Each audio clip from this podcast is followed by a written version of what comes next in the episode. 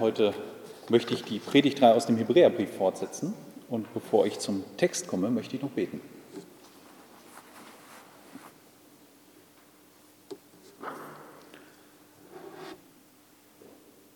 Vater, wir sind so klein und so unbedeutend und halten uns für so groß und so bedeutend in dieser Welt. Dabei bist du es, der die Anbetung, die Größe, die Anerkennung, dass du alles in der Hand hast, von uns verdient. Wir verneigen uns zu oft vor unseren eigenen Leistungen und zu wenig vor deinen. Und so bitte ich dich darum, dass du uns durch dein Wort wieder führst und, und unsere Herzen zu dir leitest, dass wir deine Größe erkennen, davon ergriffen werden, dass wir dich anbeten, dass wir mit unserem Leben dir dienen und dich verherrlichen. Herr, lass dein Wort heute nicht leer zurückkommen, sondern schenke, dass wir durch dein Wort überführt werden und erbaut werden, so wie es jeder braucht. Amen.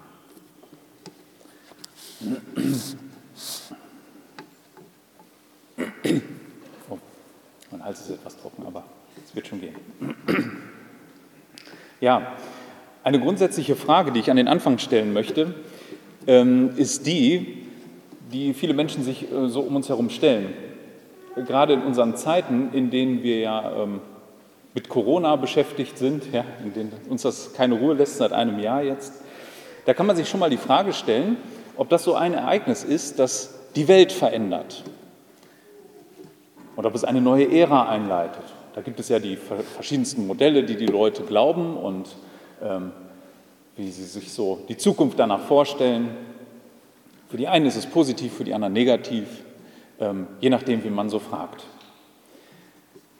Jetzt ist es ja nicht das erste Ereignis in dieser Welt, das ähm, große Auswirkungen hat. Und man kann sich schon die Frage stellen, welche Ereignisse hatten wirklich auf uns Menschen einen, einen bedeutenden Einfluss? Wenn man so zurückblickt, und ich habe, so, wenn ich durch mein Leben gehe, ist so eines der prägendsten Ereignisse von denen ich glaube, dass es in gewisser Weise die Welt verändert hat, der 11. September gewesen. So 2001, als damals ähm, die Türme in New York einstürzten und die Welt draufgesehen hat. Auch damals war schon die Aussage, die Welt wird nicht mehr so sein wie vorher. Oder vielleicht war es, das ist so eine frühe Kindheitserinnerung, der Fall der Mauer, ähm, als Deutschland wieder vereint war, als der Ostblock zusammenbrach und ähm, ja, die Welt scheinbar eine neue Ordnung erlebte. Vielleicht fallen dir auch, der du schon ein längeres Leben hast, noch ganz andere Dinge ein. All diese Dinge haben sicherlich unser Zusammenleben und das Zusammenleben vieler Menschen geprägt. Dennoch würde die Bibel ein anderes Urteil über diese Dinge fällen.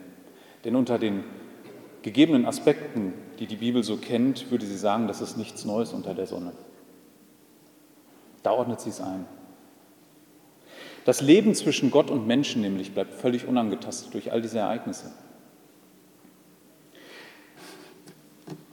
Das ist das, was, was wir immer so äh, betrachten, wenn wir an solche Ereignisse denken. Was hat das mit, mit uns? Was macht das mit uns untereinander? Aber die großen Themen geht es nicht an. Und das größte Thema, das die Bibel kennt, ist die Beziehung zwischen Gott und Mensch. Diese Ereignisse bleiben davon oder berühren es nicht, verändern den Zustand des Menschen nicht. Das Alte Testament hingegen, das stellt eine wirkliche Neuerung in der Menschheitsgeschichte in Aussicht, also wenn es vorausblickt. Diese Neuerung bezeichnet das Alte Testament als den neuen Bund. In diesem neuen Bund leben die Menschen mit Gott in einer völlig neuen Gemeinschaftsordnung. Die Welt ist nicht mehr wie vorher, würden wir sagen. Diesen Bund wollen wir uns heute angucken. Den betrachtet der Hebräerbrief in Kapitel 8. Und es soll heute um die Verse 6 bis zum Ende des Kapitels 13 gehen. Doch bevor ich da näher einsteige, lasst mich noch eins sagen, was man so unter einem Bund versteht. Das ist ja so eine, so eine Sprache, die benutzen wir heute gar nicht mehr. Ne? Keiner von uns redet von einem Bund. Höchstens bei einem Ehebund vielleicht kennt man das noch. Wir würden wahrscheinlich eher dazu ähm, tendieren, das wie eine Art Vertrag zu verstehen. der äh, das Miteinander, ob das nun auf geschäftlicher Ebene ist oder wie auch immer, zwischen zwei Parteien regelt. Dabei ist es weniger entscheidend, ob beide Parteien es wollen. Es reicht, wenn eine das will. So bei einem Bund. Eine Partei erklärt der anderen, was für, Pflicht, was für Pflichten und Rechte es gibt. Im Alten Testament haben Könige, die andere Völker unterworfen haben, auch Bündnisse gemacht und haben erklärt, was ab jetzt für eine Ordnung herrscht. Wenn wir heute auch über den alten Bund sprechen, dann meine ich damit, und das meint auch der Text, dass dieser Bund am Sinai geschlossen wurde, zwischen Gott und seinem Volk vermittelt durch Mose. Der neue Bund ist hingegen, das ist das, was im Neuen Testament dann kommt, durch Christus gestiftet und wurde bereits Jahrhunderte zuvor, wie ich schon sagte, vom Propheten Jeremia angekündigt. Wir wollen heute besonders zwei Dinge betrachten. Die Schwachstellen in dem alten Bund und die Größe und Herrlichkeit des neuen Bundes. Diese beiden Dinge. Fangen wir an. Ich würde den Text einmal im ganzen Stück lesen und dann Stück für Stück wiederholen. Vers 6 in Kapitel 8.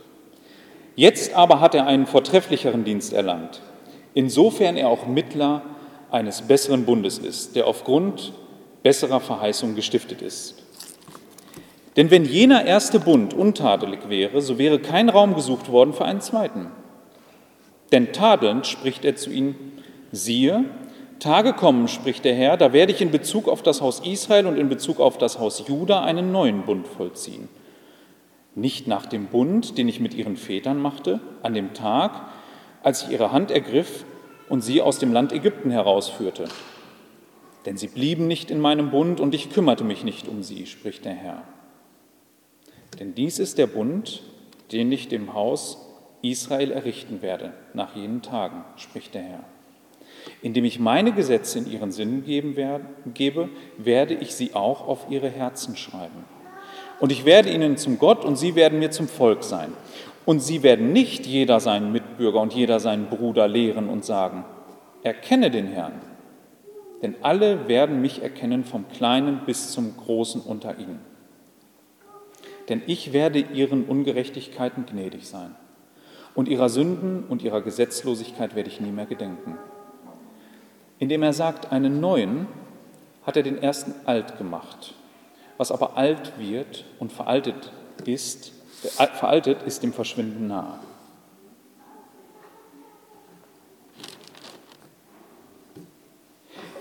Wir haben beim letzten Mal gesehen, was es heißt, dass Christus der Mittler eines neuen Bundes ist. Nun wollen wir uns, beginnend bei Vers 6, der das auch erklärt, aber eher mit der zweiten Hälfte uns beschäftigen. Ich lese nochmal Vers 6. Jetzt aber hat er einen vortrefflicheren Dienst erlangt, insofern er auch Mittler eines besseren Bundes ist, der aufgrund besserer Verheißungen gestiftet ist. Wir wollen uns heute mehr mit der Erklärung beschäftigen, die erklärt, warum der neue Bund ein besserer ist. Und der Grund dafür wird uns hier genannt. Der neue Bund ist besser, weil er die besseren Verheißungen hat. Was meint denn unser Text damit, wenn er davon spricht, dass die Verheißungen besser sind? Ich denke, aus dem Kontext wird das deutlich. Das ist das, was im gesamten Hebräerbrief ähm, so das große Thema ist. Dass ähnlich wie es bei den Priestern, bei den Opfern, bei der Stiftshütte im alten Bund alles mit irdischen Dingen zuging. Und so waren auch die Verheißungen, die Mose gegeben waren, in der Regel in Bezug auf irdische Dinge gedacht. Das ist eine Schwäche. Ich möchte das mal konkreter machen.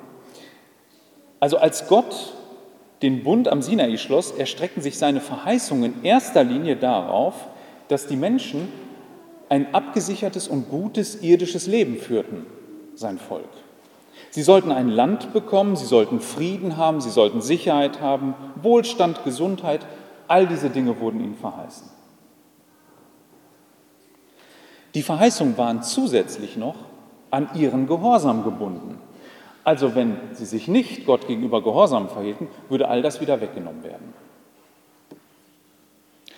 Und darin liegt eine Schwäche, die erste.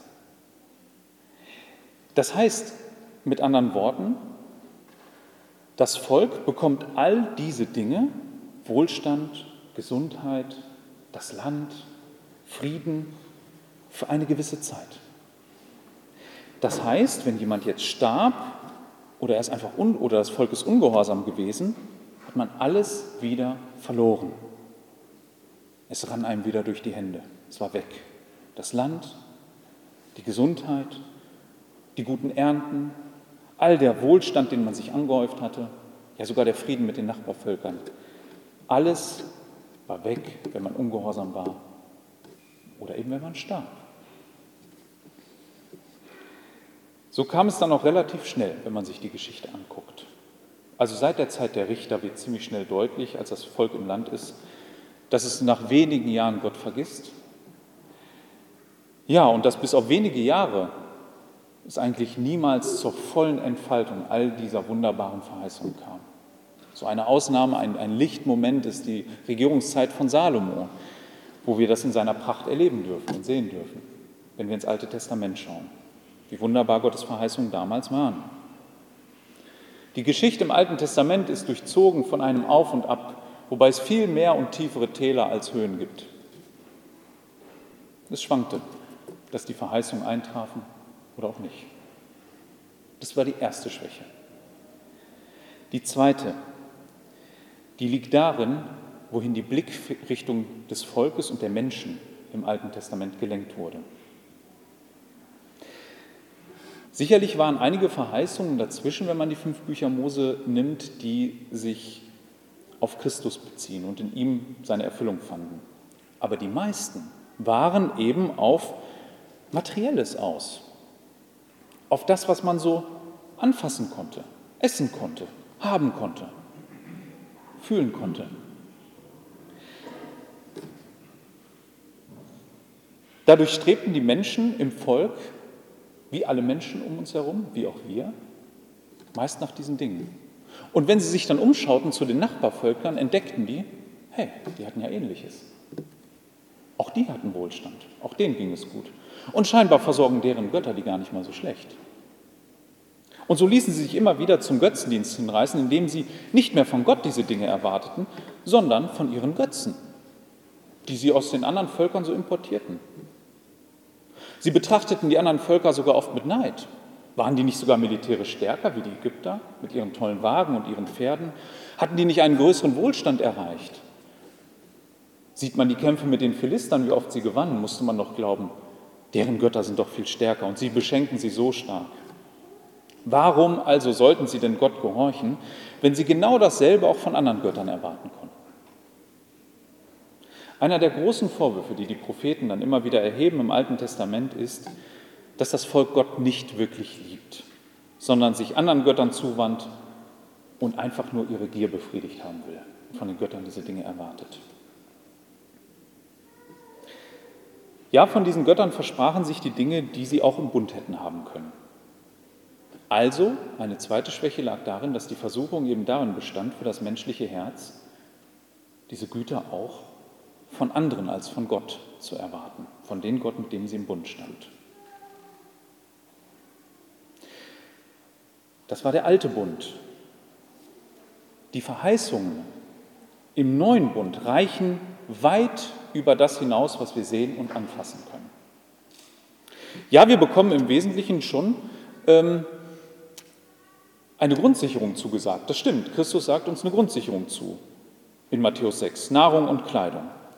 Aber das, was wirklich versprochen ist, ist unverweslich und ist ein Reichtum, den keiner klauen kann und keiner wegnehmen kann. Wir bekommen verheißen, dass die Welt uns nicht packen kann und nicht kleinkriegt, sondern dass Gott uns in der Hand hält und uns bis ans Ende trägt. Dass er uns in eine Welt mit hineinnimmt, in der wir in ewiger Gemeinschaft mit ihm sind und dass heute schon ein Vorgeschmack davon da ist im Leben eines jeden Gläubigen. Nahrung und Kleidung sind da, keine Frage. Aber im Kern geht es nicht mehr darum, dass es uns hier gut geht und wir hier abgesichert sind. Nein, die, es zielt eigentlich darauf ab, uns zu zeigen, dass die Gemeinschaft mit Gott unzerbrechlich ist. Sie ist nicht mehr an unseren Gehorsam geknüpft. Dazu kommen wir noch. An dieser Stelle möchte ich einmal innehalten und fragen, wenn ihr euch zum neuen Punkt zählt, wonach strebt ihr denn eigentlich im Leben? Worauf schaut ihr? Was sind die Dinge, die euer Herz anziehen, von denen ihr sagt, die brauche ich und die möchte ich haben? Ist es tatsächlich das, was Gott verheißen hat? Diese ewige Gemeinschaft mit ihm in seinem Bund? Lasst uns mal ehrlich sein, neigen wir nicht lieber dazu oft, uns Dinge zu wünschen, die das Volk im Alten Testament hätte haben können? Also diesen Frieden, diese Sicherheit, diesen Wohlstand, Gesundheit, ein tolles Leben hier auf der Erde? Neigen wir nicht oft dazu zu sagen, das sind eigentlich die, die tollen Dinge, für die es sich zu arbeiten lohnt? Also nicht missverstehen, die Bibel hat überhaupt nichts gegen diese Dinge. Es ist nichts Schlimmes daran, in Wohlstand zu leben und all das. Die Gefahr liegt aber tatsächlich darin, dass wir uns danach sehnen, danach streben und diese Dinge für so hoch achten, dass sie in der Priorität Gott übertreffen in unserem Leben. Darin ist die Gefahr zu suchen. Ja, vielleicht werden unsere Gedanken dadurch beherrscht und wir können an nichts anderes denken, als eine Sache zu besitzen oder eine andere loszuwerden. Ja? Eine Krankheit zum Beispiel, wieder gesund zu sein. Und das beherrscht uns ständig. Du strengst dich vielleicht an, ein gesundes und ähm, vitales Leben zu führen. Und vielleicht hast du das schon längst erreicht und bist weiter und, und mittlerweile betreibst du einen Fitnesskult. Und das ist so, so wichtig für dich, ähm, einen wahnsinnig äh, tollen Körper zu haben, ähm, den, der quasi unverwüstlich ist ja, und an Stärke nicht zu überbieten. Und dabei verlierst du ganz aus den Augen, dass eine geistliche Gesundheit viel, viel wichtiger ist. Dass es viel, viel wichtiger ist, ähm, in dem, im Alltag gestärkt zu sein, in den täglichen Kämpfen des Lebens, die einen Christen erwarten. Vielleicht strebst du auch nach Frieden und Harmonie in dieser Welt. Du gehst jedem Kampf aus dem Weg. Und du könntest dazu neigen, den Kämpfen aus dem Weg zu gehen, die von dir gefordert sind, wenn es darum geht, Christus zu bekennen. Vielleicht ziehst du zurück bei Arbeitskollegen, Schulkameraden, Leuten im Verein, in deinem Umfeld, wenn es darum geht, dich offen zu Christus zu bekennen, weil du dich vor dem Kampf fürchtest und lieber den Frieden hast und die Harmonie, als da auf Konfrontation zu gehen. Vielleicht strebst du aber auch nach, nach dem, was unsere Gesellschaft so ausmacht. Ja, wir sind eine, eine ähm, Spaßgesellschaft. Vielleicht ist es Erlebnis und Unterhaltung. Das alles ist flüchtig, aber du, du bist vielleicht süchtig danach, immer neue Unterhaltung zu erleben durch Medien, die dich umgeben, durch das, was unsere Gesellschaft so zu bieten hat. Statt deine Zeit so zu verwenden, dass du deinen Aufgaben, deinen anvertrauten Gaben, die Gott dir wirklich zugerechnet hat, gerecht zu werden. Statt dich darauf zu konzentrieren, deinen Mitmenschen zu dienen und Gott die Ehre zu geben, verwendest du die Zeit lieber damit, bespaßt zu werden. Das zieht dich vielleicht am meisten an. Oder stehst du vielleicht in der Gefahr, alles für Reichtum und Wohlstand zu opfern, sogar deine Moral? Wenn es hart auf hart kommt, Dinge zu tun, von denen du weißt, dass Gott sie nicht will, aber sie machen dich reicher in deinen Augen. Bedenken wir bei all diesen Dingen im alten Bund, die sind vergänglich. Genau das war ja die Schwäche. Die vergehen. Die können, heute, die können heute weg sein, die können morgen weg sein, spätestens mit deinem Tod sind sie weg. Mach dir da nichts vor. Der Tod ist da erbarmungslos, er reißt dir das alles aus den Händen. So fest kannst du es gar nicht klammern. Stattdessen stellt Gott uns doch in seinem neuen Bund was Größeres in Aussicht, was keiner mehr entreißen kann, was uns nicht entgleiten kann. Das, was nicht flüchtig ist, wofür wir auch nicht unmoralisch handeln müssen oder irgendetwas Böses tun. Ja, Gott garantiert mit seinen neuen Verheißungen etwas Wunderbares. Blicken wir auf die, auf die Verheißung des neuen Bundes, so, so blicken wir auf Dinge, die über das Leben weit hinausgehen, das wir hier haben. Und die, wie gesagt, nicht verrotten, nicht genommen werden können. Wir blicken auf Dinge, die auch nur Gott geben kann. War es im alten Bund doch so, dass man zu dem Schluss kommen konnte, dass andere Götter vielleicht genauso dafür sorgen könnten, was ja ein Trugschluss ist, denn die gab es ja nicht. So ist das im neuen Bund völlig anders. Die Dinge, die Gott verheißt, in seiner unzerbrechlichen Gemeinschaft mit uns, die kann auch nur er geben. Niemand sonst.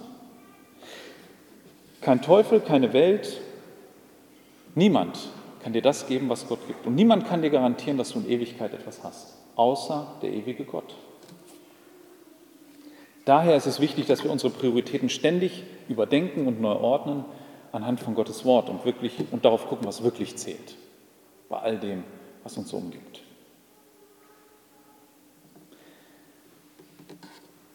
Lasst uns weitergehen und äh, uns näher mit dem, was ich jetzt schon so ein bisschen angerissen habe, betrachten, was den alten Bund betrifft. Das sind die Verse 7 bis 9. Ich lese die einmal. Denn wenn jener erste Bund untadelig wäre, so wäre kein Raum gesucht worden für einen zweiten. Denn tadelnd spricht er zu ihnen, siehe, Tage kommen, spricht der Herr, da werde ich in Bezug auf das Haus Israel und in Bezug auf das Haus Juda einen neuen Bund vollziehen. Nicht nach dem Bund, den ich mit ihren Vätern machte, an dem Tag, als ich ihre Hand ergriff, um sie aus dem Land Ägypten herauszuführen. Denn sie blieben nicht in meinem Bund und ich kümmerte mich nicht um sie, spricht der Herr. Wir haben uns die Verheißung kurz angeguckt, jetzt schauen wir uns das Gesamtkonzept des Bundes an. Eine große Schwäche dieser Ordnung dieses Bundes war, dass es keine bleibende Gemeinschaft mit Gott stiftete. Das Volk wandelte, wandelte sich, wandte sich immer wieder von Gott ab. Es brach seinen Bund und damit die getroffenen Vereinbarungen. Immer und immer und immer wieder. Dies wird im Alten Testament ständig sichtbar. Ja, man kann ja fast äh, blind reingreifen und man wird Stellen, und die meisten Stellen werden davon sprechen, wie ungehorsam das Volk ist. Ja, das begann ja bereits am Berg Sinai, in der Zeit, als der Bund geschlossen wurde, indem sie ein goldenes Kalb errichteten. Und Generation von Generation setzte sich das sofort. Sie brachen ständig Gottes Bund. Das ist das, was er so beschreibt in diesem Abschnitt. Aber er trifft dann eine ziemlich radikale Aussage, Jeremia, ja, oder Gott durch Jeremia. Er sagt, dass Gott sich nicht kümmerte um sein Volk. Und das müssen wir näher verstehen, das sollten wir betrachten. Was heißt denn das? War Gott etwa gleichgültig? Trifft denn das zu? Gott hatte doch sein Volk äh, unter großen Zeichen und Wundern aus der Sklaverei befreit. Er hatte sie doch in der Wüste ernährt, er hatte sie bewahrt vor Feinden. Ja, spricht, es, spricht Gott nicht sogar so, dass er sie wie auf Adlers Flügeln, Flügeln daraus getragen hat?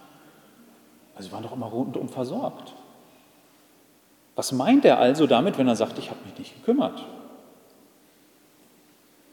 Auch hier, zu leicht fokussieren wir uns wieder auf unsere materiellen Bedürfnisse. Wir sehen, wie sie aus der Sklaverei geholt wurden, wie sie umsorgt wurden mit allem, was zum Leben nötig ist. Wir würden sagen, ja, Gott hat sich doch gut gekümmert. Was wollen die denn mehr? Doch Gottes Urteil über den Bund zeigt, das fällt nicht in die Kategorie Gott kümmert sich. Wenn es darum geht, sich zu kümmern, dann ist das nicht auf rein materielle Dinge zu reduzieren. Sonst hätte Gott sich ja schließlich auch die anderen Völker gekümmert, die das Gleiche hatten. Sie hatten ja auch schließlich genug zu essen und genug Kleidung. Also glauben wir denn wirklich, dass nur weil man materiell versorgt ist, dass, man, dass Gott sich gekümmert hat? Kümmern wir uns um unsere eigenen Kinder etwa genauso und belassen es dabei zu sagen, du hast doch zu essen, ein Zimmer voll mit Krempel, Kleidung, jetzt habe ich mich gekümmert, was willst du noch? Sieht so das aus, was, was wir darunter verstehen würden? Ich hoffe nicht. Was unsere Kinder betrifft, die brauchen viel, viel mehr. Die brauchen eine liebevolle Gemeinschaft mit ihren Eltern, unabhängig davon, wie viel sie haben. Das spielt dann keine Rolle. Und genau das braucht auch Gottes Volk. Das war ihnen aber nicht klar. Sie murrten ja ständig in der Wüste über materiellen Mangel, aber sie haben sich nicht einmal darüber beschwert, dass sie Gott nicht näher kommen konnten. Diese Beschwerde vermissen wir. Damit hatten sie eine völlig falsche Sicht. Die Distanz hat sie wenig geschert, solange die Bäuche voll waren und solange sie genug hatten. Gott hat diese Widerspenstigkeit im alten Bund nicht geändert. Und das meint er mit, ich kümmerte mich nicht. Er schaffte keine grundlegende Änderung bezüglich ihres trotzigen Herzens im Alten Testament. Sie hatten alles wie verwöhnte Kinder, es fehlte ihnen aber an einer unzerbrechlichen Gemeinschaft, einer liebevollen, unzerbrechlichen Gemeinschaft mit ihrem Bundesgott. Und das Thema dieser liebevollen Gemeinschaft geht er im neuen Bund an. Wie er das macht, werden wir sehen. Doch vorher lass uns noch über die Folgen der Aussage nicht kümmern weiter nachdenken. Ja, was folgt daraus? Wir lernen dadurch, dass ein Volk oder ein einzelner Mensch, der alles hat, dennoch der Ärmste sein kann. Er ist von Gott noch nicht versorgt. Er hat alles für seinen Leib, aber seine Seele, sein Leben bleibt unerfüllt und leer. Wir beobachten einen interessanten Effekt, auch bei denen, die alles haben. Sie stopfen diese Lücke voll mit noch mehr Krempel, mit noch mehr Besitz, vielleicht sogar mit religiösem Eifer, mit dem, was sie so für ihren Gott halten. Und sie stopfen es voll und voll und voll, aber es wird nicht voll. Es gelingt ihnen nicht, diese Lücke zu schließen. Im Gegenteil. Wie das Volk im Alten Testament uns zeigt, führt dieses Verhalten nur dazu, dass man sich weiter von Gott als Quelle des Lebens entfernt. Gott hat das tatsächlich im alten Bund so bis zu einem gewissen Maß immer geschehen lassen. Und dann rief er sie ja immer zurück durch seine Propheten. Und dann kam ja die Strafe, um sie wieder zurückzutreiben. Er ließ das Volk also bis zu einem gewissen Grad auf ihren eigenen Wegen. Er ließ zu, dass sie die Beziehung in Form des Bundes zu ihm brachen. Und dann erst zog er sie zurück. In Jeremia 2, Vers 13 bringt er dieses Verhalten des Volkes auf einen bestimmten Punkt und er nennt das ein zweifaches Böses. Warum zweifach? Sie gehen doch nur von Gott weg. Man könnte ja sagen, von Gott weggehen, das ist doch eine Sache. Warum redet er von zweifach? Nun, es sind zwei Schritte nötig, die wie ein Schritt aussehen. Und zwar beschreibt er das so, sie wenden sich von der Quelle des Lebens, damit meint er sich, Gott, ja, sie wenden sich ab von der Quelle des Lebens auf der einen Seite und auf der anderen Seite schaffen sie sich eine Quelle, die keine echte ist. Menschen ticken so. Das zeigt uns ein ganz, ganz tiefes Dilemma, in dem wir stehen. Wir sind nämlich so gemacht, dass wir außerhalb von uns immer die Erfüllung suchen müssen. Adam hatte diese Erfüllung vom ersten Tag an in seinem Schöpfer, in der Gemeinschaft mit ihm und den Aufgaben, die er ihm, die er ihm gegeben hat. Aber seit dem Sündenfall bezieht sich die Suche nach der Erfüllung immer auf die Dinge, die wir sehen und anfassen können, also auf die Schöpfung selbst, auf das Geschaffene. Und manchmal nehmen wir dann Bilder aus dieser, äh, aus dieser Schöpfung und, und machen uns Götzen. Ja? Wir, wir nehmen uns was daraus. Aber wir beziehen uns immer auf Dinge außerhalb von uns. Ihr seht euch doch um im Alten Testament, wohin das alles führte. Dass die Seelen Gott nicht erkannten. Sie waren habgierig und rücksichtslos, obwohl sie hatten. Heute in einer Zeit, in der wir in einer Gesellschaft leben, die man durchaus als profitgierig und skrupellos bezeichnen kann, fehlt uns genau das Heilmittel. Es besteht nicht darin, dass wir noch mehr haben, sondern es besteht darin, dass wir zu Gott als Quelle des Lebens finden und das dauerhaft. Er ist kein Lückenfüller, der dann für schlechte Zeiten mal einspringt, sondern er muss dauerhaft in unser aller Leben die höchste Priorität haben und die Richtung angeben. Er muss unser höchstes Gut sein, das Wertvollste, was wir besitzen. Offensichtlich wird eine Gesellschaft und auch der einzelne Mensch nicht gesund, nur weil er sehr viel hat. Wir leben den größten Wohlstand, den es wohl hier auf dieser Erde gab. Wir hier. Ich rede nicht von den oberen 10.000, ich rede von uns. Wir erleben den größten Wohlstand. Und dazu noch mit die beste medizinische Versorgung, die es je gab. Dennoch gehen Menschen unserer Gesellschaft kaputt. Dennoch fahren sie ihr Leben vor die Wand. Das liegt daran, dass sie Gott als Quelle des Lebens nicht haben. Ihren Schöpfer. Ihre Herzen sind kalt und leer und nichts kann sie füllen, außer der ewige Gott, ihr Schöpfer. Sie haben sich Quellen geschaffen, die keine echten sind. Sie haben Gott als Quelle nicht mehr und hatten ihn vielleicht auch nie. Das Wunder, das uns in diesem Text geöffnet wird, ist, dass die Zeit des Nichtkümmerns, also einfach den Menschen dann so treiben lassen, mit dem neuen Bund vorbei ist. Gott lässt es nicht zu, dass sein Volk ihm den Rücken kehrt und irgendwo anders die Erfüllung findet, außer in ihm. Mit dem neuen Bund schenkt Gott einen Ausweg und das ist der wahre Wendepunkt in der Geschichte der Menschheit. Und kein anderer. Das ist unser Wendepunkt. Denn er packt jetzt das Übel bei der Wurzel. Das Alte Testament stellt die Diagnose. Jetzt kommt die Heilung. Gott verändert den Menschen, den, der zu seinem Bund gehört. Und wie er das tut, das schauen wir uns jetzt an. Vers 10. Dies ist der Bund, den ich dem Haus Israel errichten werde, nach jenen Tagen, spricht der Herr. Indem ich meine Gesetze in seinen Sinn geben werde, gebe, werde ich auch auf ihre Herzen schreiben. Und ich werde ihnen zum Gott und sie werden mir zum Volk sein. Gott kümmert sich im neuen Bund auf eine einzige Art und Weise um den Menschen, den, der innerhalb seines Bundes steht. Adam hatte die Weichen der Menschheit in eine Richtung gestellt, die fern von Gott in der Welt das Glück sucht. Jetzt schafft Gott den Wendepunkt. Im Alten Testament, das sagte ich schon, hatte er sich nicht gekümmert. Er ließ das Volk sich abwenden, strafte, ermahnte und so kam es immer wieder zurück, aber oft aus Furcht.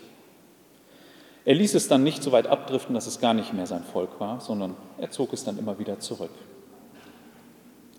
Jetzt im neuen Bund hat er einen Ausweg geschaffen. Ein Ausweg aus diesem ständigen Abwenden, Zuwenden, Abwenden, Zuwenden, Abwenden. Und zwar besteht es darin, dass er die Herzen verändert. Also unter dem Herz verstehen wir die Zentrale, die Zentrale, in dem unsere, unsere Gedanken, unser Wille geformt wird, unsere Wünsche ihren Platz haben.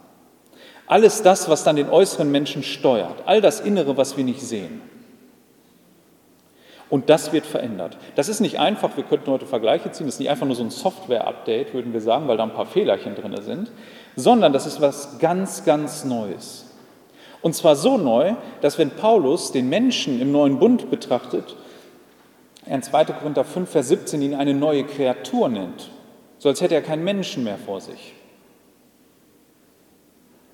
In einem unsichtbaren Eingriff hat, er, hat Gott allen Menschen, die in seinem neuen Bund sind, seine Gesetze und Gebote in den Sinn gegeben, auf ihre Herzen geschrieben.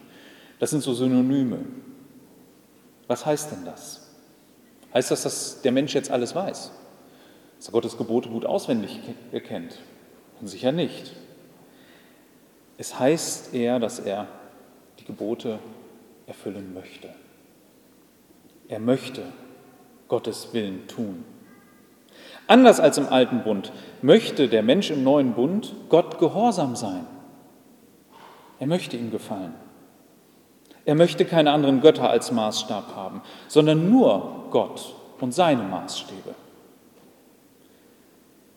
Wenn er merkt, dass er scheitert, dass es ihm nicht gelingt, lässt er sich bereitwillig überführen zur Buße. Er erlebt also Scheitern, aber er erlebt auch, wie er dann zu Gott zurückfindet und Gnade bei ihm zugesprochen bekommt. Er erfährt echte, tiefgreifende Vergebung. Er möchte den Bund daher nicht verlassen. Er möchte nicht ständig ausbrechen und an seine Grenzen klopfen und gucken, wie weit er rübergehen kann. Nein, er möchte in dieser Gemeinschaft mit Gott bleiben. Er möchte zu seinem Volk gehören. Erkennt ihr die Genialität in der Art, wie Gott diesen Bund aufrichtet? Also wer hätte das gedacht, wenn man das Alte Testament liest? Wer hätte denn wirklich gedacht, dass Gott mit diesem Volk ähm, auf diese Art einen Neuanfang macht? Da ist eine Partei, die ständig den Vertrag bricht. Und jetzt, wenn wir in unseren menschlichen Lösungen denken, würden wir sagen, naja, dann muss ich mir eine neue Partei suchen oder ich muss den Vertrag anders aufsetzen. Das wären so unsere Lösungsmöglichkeiten vielleicht gewesen. Da hätten wir gesagt, daran müssen wir schrauben. Ne? Vielleicht müssen wir da noch einen neuen Passus reinbringen. Ähm, oder aber ich habe einfach wirklich äh, falsche Volk. Ne? Mach es mit dem anderen. Tatsächlich hat Gott es anders gemacht. Er begann an Pfingsten mit der Umsetzung seines neuen Bundes. Er startete eine Neuerung in diesem Volk mit ein paar Menschen, ja, außer innerhalb dieses Volkes. Er erneuerte ihre Herzen, also ihre Entscheidungszentrale. Und dann weitete er diesen Bund aus auf alle Völker, über die Grenzen Israels hinaus bis heute. Bis heute weitet sich das aus. Menschen aus allen Völkern fügt er hinzu. Und denen gibt er ebenfalls genau das, dieses neue Herz, dieses, diese Gebote ins Herz hinein. An dieser Stelle mal eine kurze Bemerkung. Bei allen Diskussionen, die man mit Arminianern führt, mit Leuten, die glauben, dass der freie Wille das höchste Gut des Menschen ist, muss man hier mal ein Ausrufezeichen machen und sagen, du irrst. Das Alte Testament zeigt doch, wohin der freie Wille ständig geht. Er zeigt doch, dass das unveränderte Herz doch ständig die Richtung weg von Gott will. Wenn Gott nicht einschreitet, wäre er doch auf dem Weg noch weiter, wäre das Volk doch noch weiter gegangen, als es ohnehin schon war. Ja, sie folgen doch ihrem Herzen. Ja, der sogenannte freie Wille, der führt ständig weg. Der führt geradewegs ins Gericht. Die Frage, die Arminianer ja immer so stellen, ist, wie kann Gott mit dem Menschen in einem dauerhaften Bund treten, ohne ihn gegen seinen Willen irgendwie da reinzuzwingen, ja? gegen seinen Willen zu arbeiten? Also die Antwort, die Antwort ist, ähm, erstmal Gott würde es tatsächlich sogar zustehen, gegen deinen Willen mit dir zu tun, was er möchte, denn er ist dein Schöpfer. Aber die Größe und Genialität erkennen wir darin, wie Gott im neuen Bund verfährt. Er zwingt nicht. Er verbiegt nicht, sondern er schafft einfach eine neue Zentrale im menschlichen Herzen, die will. Der menschliche Wille ist ans Herz gebunden und das war er immer. Also wer über den freien Willen redet, der kennt das menschliche Herz nicht. Denn wenn das Herz böse ist, wo soll der Wille hingehen? Außer zum Bösen. Und so schafft er einen, eine neue Zentrale. Das ist doch die Genialität. Gott schafft so eine Gemeinschaft mit ihm, in der der Mensch ihn sucht und will. Er möchte Gott gefallen. Gott gibt in seinem Sinn das Gesetz, er schreibt die Gebote aufs Herz, er gibt ihm ein neues Herz. Das sind so die Begriffe im Alten Testament, die gebraucht werden dafür. Staunen wir, wie genial unser Gott ist. Der Vorwurf von den Arminianern, Erwählung würde bedeuten, dass der Mensch keinen freien Willen hat, ist also ein Trugschluss. Das stimmt nicht. Er hatte ja nie einen freien Willen, er war immer ans Herz gebunden. Der Mensch muss eine neue Quelle seines Willens bekommen. Und indem Gott das tut, schafft er eine neue Kreatur. Eine Kreatur, äußerlich noch ein Mensch, aber mit der er jetzt in eine tiefe Gemeinschaft steht.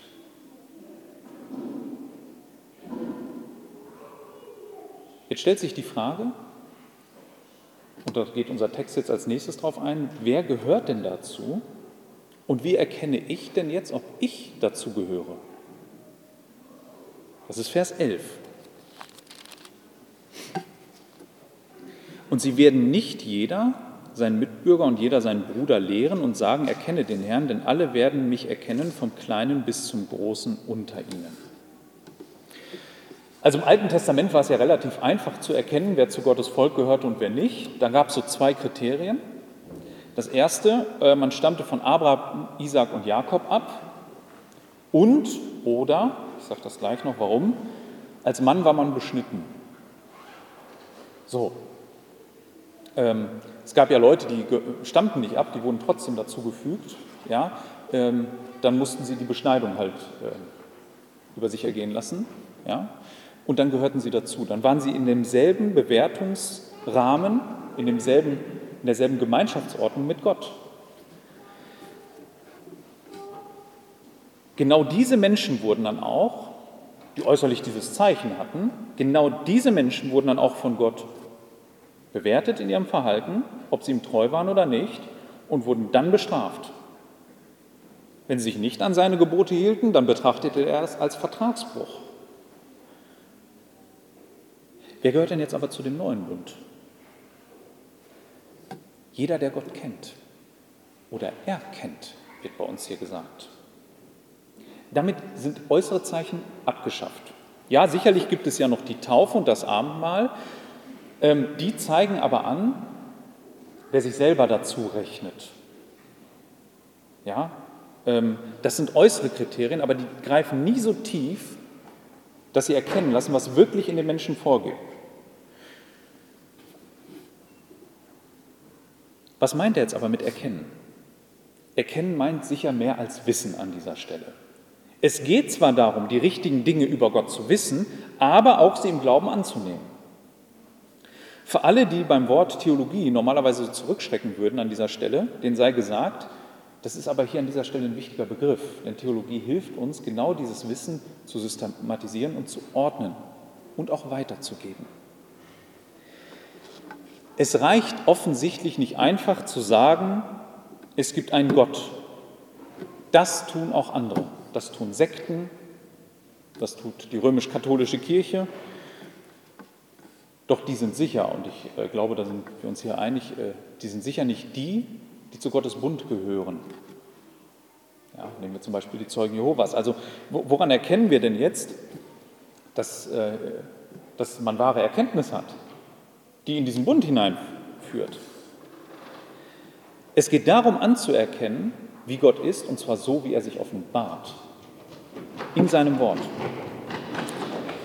Mit anderen Worten, also wie die Bibel sich, wie die Bibel Gott beschreibt, ihn uns klar macht, genau so müssen wir ihn annehmen und an ihn glauben. Gerade im Alten Testament schien Gott für viele Menschen nicht besonders greifbar. Er war ja unsichtbar. Und man hatte zwar Geschichten von ihm, aber viele Generationen, das müssen wir uns auch so vorstellen, haben ihn gar nicht erlebt. Also natürlich gab es die Generation, die aus Ägypten herausgeführt wurde. Es gab andere Generationen, die auch noch wunderbare Dinge sahen, aber die meisten hatten ihn nie in der Form erlebt, dass er ein sichtbares Zeichen tat, ja, sondern sie waren darauf angewiesen, von diesen Geschichten zu hören und dann das mit Glauben zu beantworten. Im Gegensatz dazu war es bei den anderen Völkern so, dass die ja ständig ihre Götter vor Augen hatten.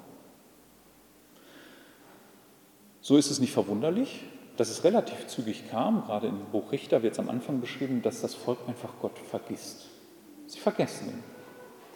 Vollgestopft, in, in einem Land lebend, das vollgestopft ist mit irgendwelchen Bildern, war der unsichtbare Gott nicht mehr präsent. Doch in Christus kam er in die Welt und offenbarte sich auf eine nie dagewesene Weise. Christus ist ja das Bild des unsichtbaren Gottes, sagt Paulus in 2. Korinther 4, Vers 4. Und das im Glauben zu ergreifen, gehört zu dem Begriff Gott erkennen. Nämlich Grundlegendes über Gott und sein Handeln zu wissen und im Glauben anzunehmen. Hier ist eine wichtige Erkenntnis angeklungen. Es ist nämlich nicht nebensächlich, wie wir zum Beispiel zum Thema der Dreieinigkeit stehen, ob Christus Gott ist. Wenn Gott sich so zu erkennen gibt, in Christus, dann müssen wir sagen, ja, das ist eine entscheidende Frage, ob du dazu gehörst oder nicht. Wie du zu diesem Christus stehst. Ob er der Gott ist, der in diese Welt kam oder nicht. Und das ist der zentrale Punkt. Denn genau das ist doch, wovon die Bibel berichtet, dass es der Höhepunkt der Gottesoffenbarung ist. Hier gibt sich Gott zu erkennen und das anzunehmen, kennzeichnet sein Volk die, die in Christus Gott sehen, der Fleisch wurde und für unsere Sünden starb und wieder auferstand. Das sind die, die zu seinem Bund zählen.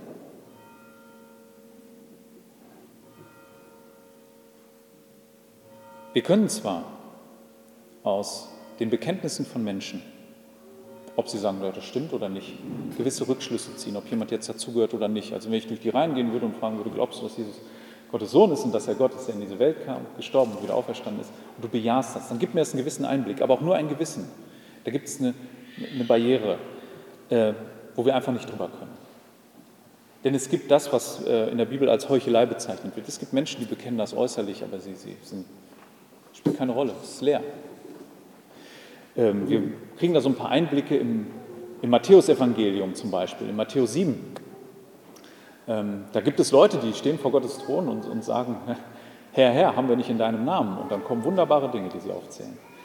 Ähm, aber in Wahrheit hatten sie Gott nie erkannt. Nie.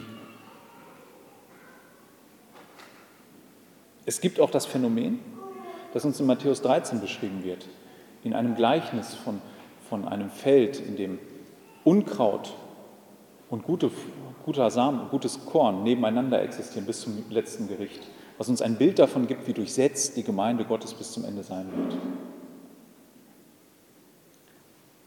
Also wenn man das zusammenfasst, muss man sagen, prüft euch selbst. Habt ihr Christus so erkannt? Das heißt, wisst ihr nicht nur, dass er, dass dieser Gott in Christus in diese Welt kam, sondern glaubt ihr das? Bejaht ihr das nicht nur einfach äußerlich, weil die Leute es gerne hören wollen, sondern ist das euer höchstes Gut? Wenn du das bejahst, gehörst du zum Volk Gottes, zu seinem neuen Bund. Dann gehörst du dazu. Dann hast du Gott erkannt. Was wunderbar ist, und das sind Auswirkungen, die, die hier sind, ähm, indem Gott das so neu ordnet, das Verhältnis, die Beziehung zwischen sich und einzelnen Personen, nicht mehr ganzen Gruppen, indem er das so ordnet, hat er tatsächlich etwas Wunderbares geschaffen. Er ordnet nämlich gleichzeitig auch die Beziehung, die wir untereinander haben, dadurch. Das hat eine Auswirkung. Wir stellen nämlich fest, dass Erkenntnis unterschiedlich ist. Also wenn man durch die Reihen geht, weiß der eine sicher mehr als der andere über Gott und weiß auch einiges Richtige zu sagen. Beim anderen, da sind vielleicht noch Irrtümer oder ist jung im Glauben und weiß noch nicht so viel. Aber das ist kein Grund, überheblich zu sein. Denn genau das thematisiert Paulus im ersten Korintherbrief, dass es diesen Zustand gibt. Es gibt diesen Zustand. Wenn du feststellst, dass du ja, dass du eine Menge darüber weißt und auch bejahst im Glauben, dann ist das kein Grund, aufgeblasen zu sein, sondern dann wisse, dass Gott dir das geschenkt hat. Gott hat dir das geschenkt. Gleichzeitig sagt unser Text aber auch, dass da alle gleich sind in einer gewissen Hinsicht. Ähm, es gibt keine Ahnungslosen mehr welche, die nichts von Gott wissen und nichts von ihm gehört haben. Nun, im Alten Testament finden wir durchaus Zeiten, wo Leute ziemlich ratlos dabei waren, wer denn dieser Gott wäre. Ja, dass sogar sein Tempel in Schutt und Asche liegen konnte und die Leute dann auf die Idee kamen, da irgendwas zu, aufzubauen oder zu machen. Ja, und dann tatsächlich dort seine Gebote fanden und eine Reformation angestoßen wurde. Das kann nicht mehr passieren. Gott kann nicht mehr in Vergessenheit geraten. Sein Volk kennt ihn. Und indem Gott so verfährt, ordnet er auf unserer Beziehungsebene die Dinge so, dass wir keinen Hochmut haben dürfen und gleichzeitig wissen dürfen, dass Gott nie vergessen ist. Und das ist etwas Tolles in der Hinsicht, dass Gott nie vergessen ist, dass man nicht meint, alleine mit der, oder alleingelassen mit der Wahrheit zu sein. Also es gibt ja manche Leute, die, die finden einfach vielleicht keine, keine Gemeinschaft und keine Gemeinde. Und dabei sind das Gemeinden, in die sie gehen, wo durchaus viele Christen sind, die, die sich zu Christus bekennen, sehr klar. Vielleicht liegt es an ihnen, ich mag da kein Urteil fällen, aber ähm, es gibt diese Gemeinschaft von echten Gläubigen und es gibt echte Gläubige, die Gott erkennen. Ja? Es ist nicht mehr so, dass man alleine dasteht mit dieser Erkenntnis. Ähm, vielleicht muss man sich hinterfragen an der Stelle, ob man vielleicht ein bisschen hochmütig und überheblich ist und die Latte zu hoch gelegt hat. Auf der anderen Seite natürlich darf man sich nicht wundern, wenn man manchmal in, in sogenannte Gemeinden oder Kirchen geht und stellt fest, hier kennt ja keiner Gott. Dann kann man sich sicher sein, hier bin ich am falschen Ort.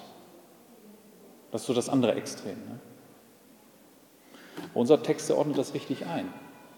Und wenn du äh, Menschen begegnest, egal von wo und egal wie sie aussehen und sie bekennen Christus und stellst fest, da ist Glauben, dann ist das ein Grund zur Dankbarkeit. Ja, das ist eine tolle Ordnung, dass wir auf der Basis ein Volk sein dürfen, in einem Bund und auf keine andere.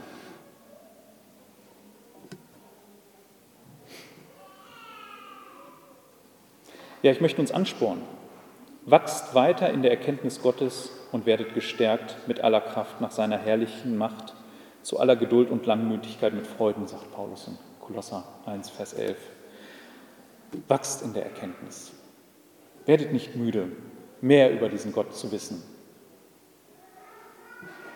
Überhebt euch aber auch nicht über andere, die nicht so viel wissen wie ihr. Gott misst das zu. Gibt eine Frage, die, dieser, die wir noch nicht beantwortet haben.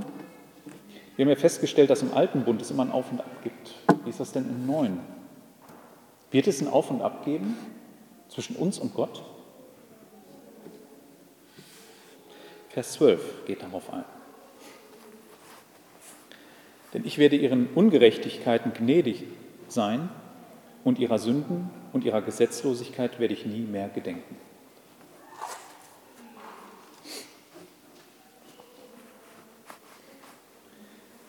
Ja, könnte unsere menschliche Natur nicht dazu führen, dass Gott uns den Rücken kehrt? Dass er uns die Gemeinschaft aufkündigt und sagt, dann muss ich euch eben, ähm, dann muss ich mich äh, abwenden und bin weg von euch? Nein. Gott hat das Problem ein für alle Mal innerhalb seines Bundes aus der Welt geschafft. Durch Christus haben wir die vollkommene Vergebung unserer Sünden. Wenn Gott sagt, dass er der Gesetzlosigkeit und der Sünden nie mehr gedenken will, dann beruht das einzig und allein auf Gnade. Das ist alles andere als verdient. Es ist nämlich erworben und teuer erkauft durch seinen Sohn. Für uns. Gott vergisst nicht einfach.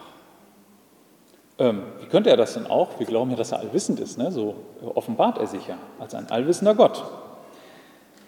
Was heißt denn das, dass er nie wieder gedenkt? Nun, das heißt so viel wie, er holt unsere Schulden nicht mehr vor. Weder wenn er uns heute ansieht, so wie wir hier sitzen, noch wenn wir eines Tages vor ihm stehen zum Gericht. Er holt es nicht vor. Er bezieht die Schuld nicht mehr in die Betrachtung ein. Ich möchte hier noch präziser werden. Unser Text sagt hier nicht, dass es nur eine bestimmte Sünde ist oder einen, ähm, einen bestimmten Zeitraum, in dem wir gesündigt haben, umfasst, also beispielsweise die vergangenen Sünden oder nur die gegenwärtigen oder nur die zukünftige Schuld, der Gott nicht mehr gedenkt. Nein, es ist das Gesamtpaket unserer Schuld. Das Gesamtpaket, das ist wichtig, denn nur die Beseitigung unserer vergangenen, gegenwärtigen und zukünftigen Schuld, nur die Beseitigung dieses Gesamtpakets kann sicherstellen, dass seine Verheißungen, die auf die Ewigkeit abzielen, auch zustande kommen. Du brauchst ihm nichts zu verheimlichen. Er wusste doch bereits von dem Bündel, das du hast und das du trägst und das bevor er seinen Sohn gab. Sei zuversichtlich, dass er dir immer wieder vergibt, auch wenn das heute vielleicht für dich zu schön klingt, um wahr zu sein. Aber es ist so. Wenn wir aber unsere Sünden bekennen, so ist er treu und gerecht und vergibt uns die Sünden und macht uns rein von aller Ungerechtigkeit, steht in 1. Johannes 1, Vers 9. Da kann man jetzt leicht fragen mit seinem menschlichen Verstand, ja, gibt es denn da kein Limit? Ist da nicht irgendwo mal eine Grenze erreicht, wo Gott sagt, also das war jetzt zu oft oder bei dieser Sünde, äh, die du ähm, begangen hast, ähm, die wiegt so schwer, weil du deinem Mitmenschen vielleicht so doll geschadet hast, dass ich dir nicht vergeben kann. Also wenn du ernsthaft bereust, dann gibt es es nicht. Die Frage nach einem Limit oder einer Grenze würde ja schließlich bedeuten, dass das Blut Christi eine Grenze oder ein Limit hätte. Dass es irgendwo in seiner Wirkung eine Grenze hätte, so nach dem Motto, jetzt ist es aber dann doch zu viel gewesen. Das kann Christi Blut nicht mehr wegwaschen. Aber das ist nicht so. Er kann alle Sünden abwaschen, die hartnäckigsten und die schmutzigsten. Und darum sei gewiss, dass du, wenn du an ihn glaubst, die volle Vergebung erfahren wirst. Lass dich nicht einschüchtern von der Größe deiner Sünde und deiner Schuld. Gottes Gnade ist größer. Geh zu ihm, wenn du gesündigt hast und bitte ihn um Vergebung. Er wird jedem vergeben, der ihn ernsthaft bittet.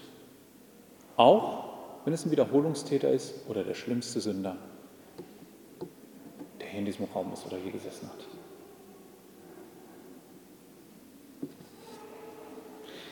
Seht ihr, wie viel besser der neue Bund ist? Es gibt also kein Auf und Ab mehr. Es ist an keine Leistung geknüpft. Gott fordert uns kein Versprechen ab. Dieser Bund ist unumstößlich und garantiert eine ewige Gemeinschaft mit unserem Gott und Vater. Außerdem hat er die Verheißung und enthält die, die auf eine Ewigkeit abziehen, die man uns nie wieder nehmen kann. Keiner kann uns das nehmen. Im Gegensatz zu all dem, was hier auf der Erde an, an Materiellem ist. Ja, Gott richtet das Herz seines Volkes ganz neu aus. Er gibt die Gebote in ihren Sinn, sodass sie wollen. Sie erkennen ihn und sie wissen Bescheid, wer er ist. Sie lesen das, wie er sich offenbart und glauben daran, dass es so ist. Ist dieser neue Bund nicht deutlich besser? Ja, ist er. Warum sollte man also einen alten aufrechterhalten? Und genau das ist Vers 13. Indem er sagt, einen neuen, hat er den alten, hat er den ersten alt gemacht. Was aber alt wird und veraltet ist dem Verschwinden nahe. Es gibt keinen Grund für den alten Bund mehr. Er hat ausgedient. Wie all die Dinge, die ihn auf der Erde abbildeten, all diese irdischen Dinge wie Tempel, Stiftshütte, Priester, Opfer, ja sogar das Land, ja sogar Abstammungsvolk. All das hatte ausgedient. All das musste verschwinden. Vielleicht sehen wir heute noch einige Reste hier und da, aber das große Ganze ist aufgelöst. Sie alle mussten Platz machen für den großen Bund, der, der die wirkliche Wendung in unserer Menschheitsgeschichte bedeutet, der wirklich was ändert, der nicht in die Kategorie fällt, es ist nichts Neues unter der Sonne. Das ist neu. Ja, all das verschwand in der Weltgeschichte. Unser Autor sieht das voraus. Vermutlich stand das alles noch. Und wahrscheinlich ahnten die Leute im Tempel noch nicht, dass es für sie bald vorbei wäre mit der Anbetung an diesem Ort. Dass es für das Volk vorbei wäre, in diesem Land zu leben, alleine, ja, und ähm, ja, den Gottesdienst zu feiern.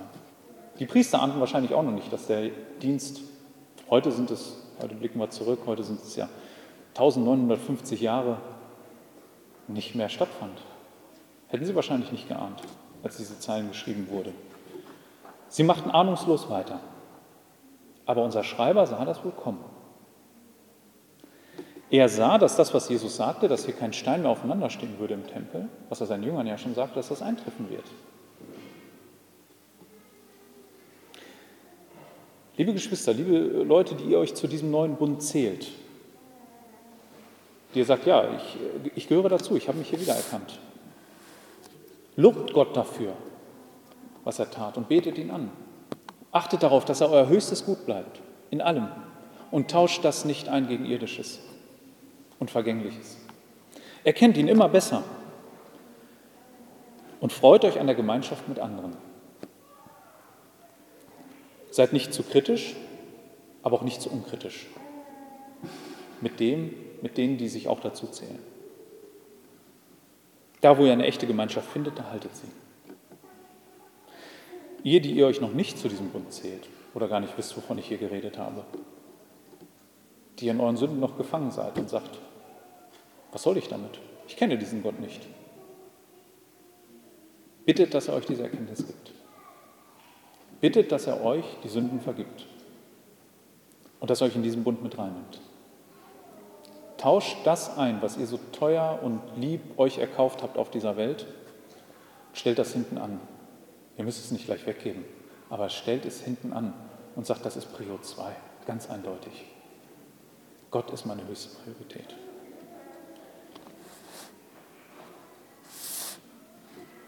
Ja, seien wir dankbar dafür, dass wir in diesem neuen Bund sein dürfen und dass wir die sind, die zurückblicken auf diesen Wendepunkt in der Geschichte. Amen.